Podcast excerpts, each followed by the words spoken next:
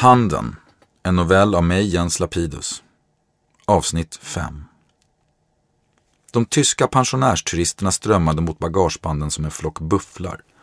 De rörde sig med ett kollektivt lugn som bara återfinns hos människor som varit i samma situation förut, många gånger.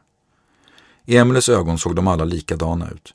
Propra, kortärmade skjortor, ljusa byxor och loafers på männen. Fixade frisyrer, dyra klockor och kabelstickade tröjor på kvinnorna. Vädret på Mallorca var ljummet fast klockan var halv tolv på natten. En bil väntade på henne utanför ankomsthallen. Det var Mikaela, Koms dotter, som skickat den. Hon och Emily hade lärt känna varandra senast Emily varit här, med Teddy. Välkommen till ön, sa chauffören på enkel svenska och räckte över tygpåsen till Emily som de kommit överens om. Han startade bilen med ett ryck. Den stora katedralen La Soy låg upplyst bakom sin damm, men fontänen var avstängd. Nära nu. Hon undrade vem hon skulle möta i slutet av den här resan. Hon tänkte på The Hands ord. Vi finns här i mörkret, redo att ta ifrån dem deras övermakt. Men vem hade egentligen makten här? När någon erbjöd pengar för att få henne mördad?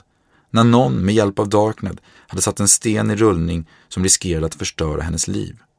Vem hade herraväldet i förhållande till henne?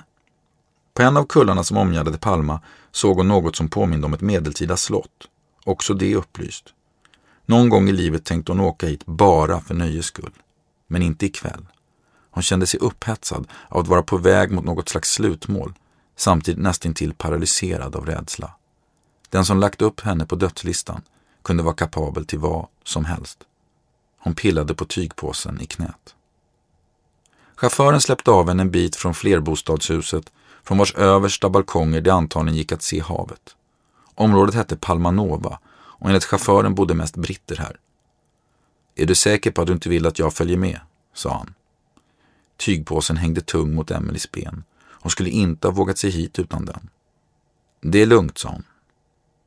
Hon gick ner för den mörka promenadgatan. Det fanns inga lampor. Månen glänste gulaktig. Porten till huset var låst. Det verkade behövas en kod för att komma in. Klockan var tolv, men det hördes glada ljud från gatan längre bort där hon släppts av. Spanska vanor, tänkte hon. Folk satt antagligen fortfarande på restaurangerna och hade just påbörjat sin middag. Hon väntade. Det luktade damm och apelsinblommor. Hon måste komma in här på något sätt. En äldre man och kvinna kom gående. Mannen bar ett linne och gamla tatueringar syntes på överarmarna. Kvinnan hade en jeansjacka och något slags träskor. De var mindre flotta på alla sätt än tyskarna på flygplatsen. Good evening, sa mannen med den kanske starkaste London-accent Emily någonsin hört. Hon försökte se ut som om hon lika självklart som de var på väg in i huset. När de slog in koden och öppnade dörren nickade hon mot dem. You gotta love Mallorca, right? Kvinnan log.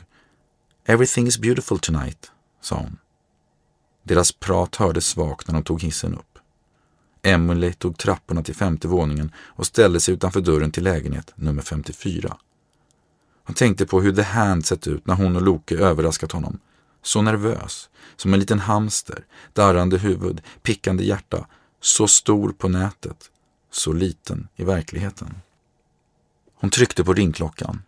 Om någon var hemma var det antagligen den personen som lagt upp hennes namn eller någon som måste veta vem som gjort det. IP-adressen kom härifrån. Det hade Luke och The Hand verifierat minst tre gånger. Hennes dödsdom var skapad här. Hon hörde hasande steg inifrån och en vag röst som verkade prata för sig själv. Hon spände kroppen, ställde sig bredare med benen, stoppade ner ena handen i tygpåsen, slöt den runt pistolens kolv. Kände tacksamhet mot Mikaela, tacksamhet mot Teddy som gett henne den här typen av galna kontakter som kunde förse henne med ett vapen. Dörren öppnades där stod Max. Hennes klient. Vad gör du här? sa han och såg samtidigt ut att bli medveten om att han var bar om överkroppen och stod framför sin egen advokat. Han rafsade åt sin tröja från en pall i hallen och skyllde sin malplacerade kulmage. Emily visste inte vad hon skulle säga. Hon hade haft toppbetyg i gymnasiet, studerat juridik i fyra och ett halvt år, gått ut som kurstvåa, arbetat på Lejon advokatbyrå, antagligen den mest eftertraktade arbetsplatsen bland jurister i hela Sverige och sen startat en helt egen byrå. Hon hade hållit advokatetiken som en hel ledstjärna, kämpat för rättssäkerheten, slagits för klienter oavsett förhållanden. Men nu stod hon här i en halvtrött badförort i Palma med ett vapen i handen och fejsade en klient som på något sätt verkade ha försökt få henne dödad. Hur lågt gick det att sjunka? Hon släppte greppet om pistolen och tog upp handen ur tygpåsen. En mer relevant fråga är vad du gör här, sa hon till slut och klev in genom dörren. Det luktade likadant som i Max lägenhet i Stockholm. Så det är du som har satt upp mig och dig själv på den där listan. Varför? Belysningen i hallen var svag och utanför var det så mörkt som det bara kan bli på en liten ö i havet. Ändå såg Emily tydligt hur Max ansikte blev rött som en stoppskylt. Alltså, fick han fram, du kan inte bara komma så här och trampa in. Hur har du ens hittat hit? Det är oväsentligt nu. Varför gjorde du det? Max återtog fattningen. Nu såg han irriterad ut. Jag ville få polisen, åklagaren och domstolen att fatta. Det tror jag du förstår. Fatta vad då? Emily hörde hur sträng hennes röst läst. Max var den största idiotklient hon träffat. Och hon hade ändå träffat många. Han tog ett steg mot henne, andades genom näsan. De måste fatta att Diana är en farlig och manipulativ människa som försöker ta min son ifrån mig genom att anklaga mig för massa skit. Det är hon som är den kriminella i den här historien, inte jag. Hon har ju till och med skjutit mot mig, in i min lägenhet. Du vet fortfarande inte om det var hon, för du har hittat på all den här skiten. Och jag undrar om du inte har hittat på det här med skjutningen också.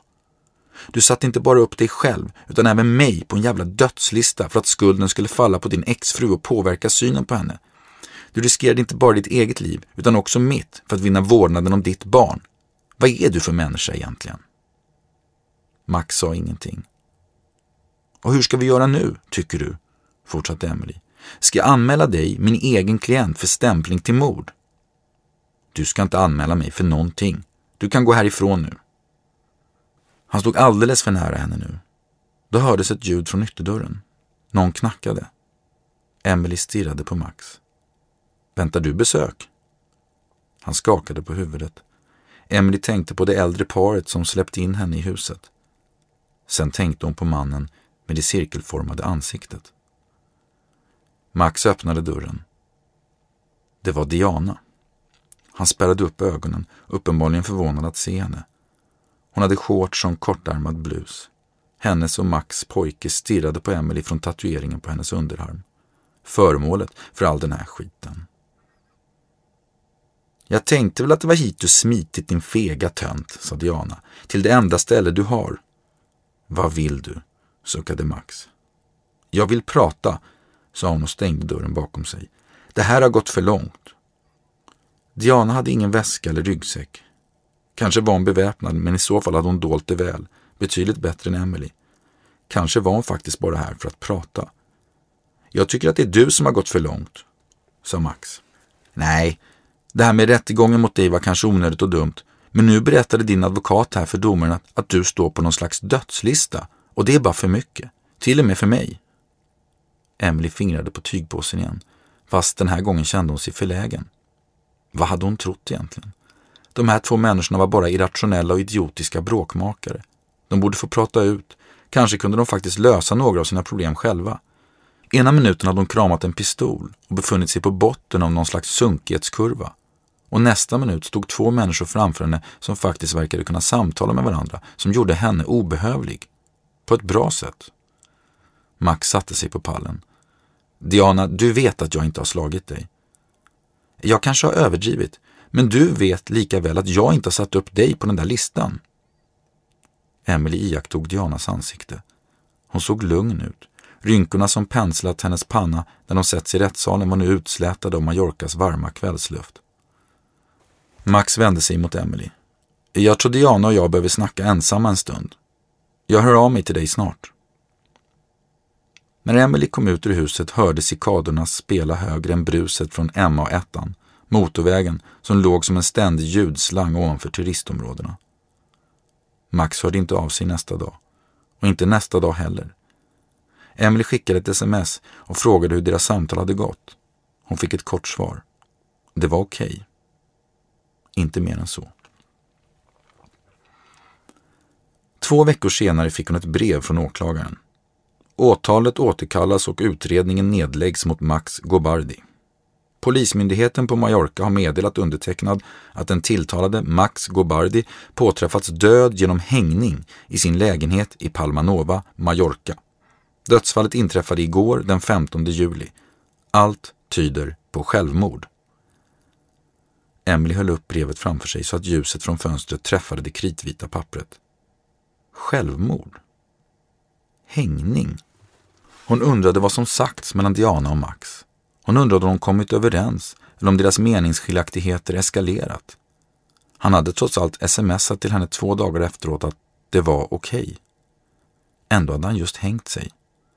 Det kändes overkligt. På kvällen ringde hon till Dianas målsägande beträde. Har du hört vad som har hänt? Ja, sa den mesiga advokaten på andra sidan. Vem hade trott det? Har du hört något från din klient om varför det hände? Den mesiga advokaten hade en röst som var så pipig att den var svår att skilja från en alarmsignal. Ja, Diana berättade att de faktiskt kom rätt bra överens där nere på Mallorca, men att han inte klarade av alla lögner som han hållit på med, särskilt den där om dödslistan på Darknet. Tydligen blev han oerhört instabil dagarna efter att de träffats där nere. Men det måste ju vara skönt för dig att höra att ingen ville dig något illa på riktigt. Att det var han som låg bakom det hela. Ja, det var galet skönt att det bara var Max som legat bakom listan. Men ändå. Varför hade han tagit livet av sig om han kommit överens med Diana och allt? En kväll, några dagar senare, satt Emily i sängen igen med datorn på täcket. Hon hade nya mål att läsa in, nya åtal att bemöta. Hon borde jobba. Ändå klickade hon på Tor-ikonen. Fyra sekunder senare var hon uppe på Betabay. E1s inkorg var full till bristningsgränsen med meddelanden från köpare som undrade varför hon inte hörde av sig. Det fanns också massor av meddelanden från handelsplatsens administratörer som bad henne återkomma och hantera klagomål från köpare som inte lyckades få kontakt. Ett meddelande stack ut. Det kom från The Hand själv. E1. Du och din kollega sänkte mig inte helt, stod det. Och det vill jag tacka för. Emily kände pulsen öka. Som en fredens gest vill jag därför berätta detta för dig. Listan där ditt namn förekom är nu nerplockad från Betabay. Det har jag själv sett till. Men innan jag hann ta ner den var det någon som inkasserade över 60 bitcoin för att gissa rätt på vilket datum Max Gobardi skulle dö. Den 15 juli. Det var då han dött. Det hade stått i brevet från åklagaren. Då hade det alltså inte varit något självmord och 60 bitcoin var mer än en miljon kronor. Emily kände att hon knappt kunde kontrollera sina fingrar när hon skrev Vem? The Hands svar kom snabbt. Det vet jag såklart inte. Det här är Darknet. Ett övervakat liv är inte ett fullständigt liv. Vi är motståndsrörelsen. Emily tänkte på The Hands fåraktiga utseende när han förstått att de hittat honom. Hon skrev vad hade personen för alias? Det kan jag väl bjuda på, skrev han tillbaka. Den som gissade rätt på vilken dag Max Gobardi skulle dö hade följande alias. Egnever Efiv X. Emily stirrade på bokstäverna. Jag fattar ingenting. The Hand skrev. Världen är upp och ner. Du får läsa det spegelvänt. Emily bokstaverade baklänges. X, wife, revenge. Hon förstod. Ändå förstod hon inte. Hon visste inte om hon borde tacka The Hand. Sen kom ett nytt meddelande från honom. Vi kanske möts igen. Och glöm inte, den verkliga makten tillhör oss. Vi är mörkret. The Darkness.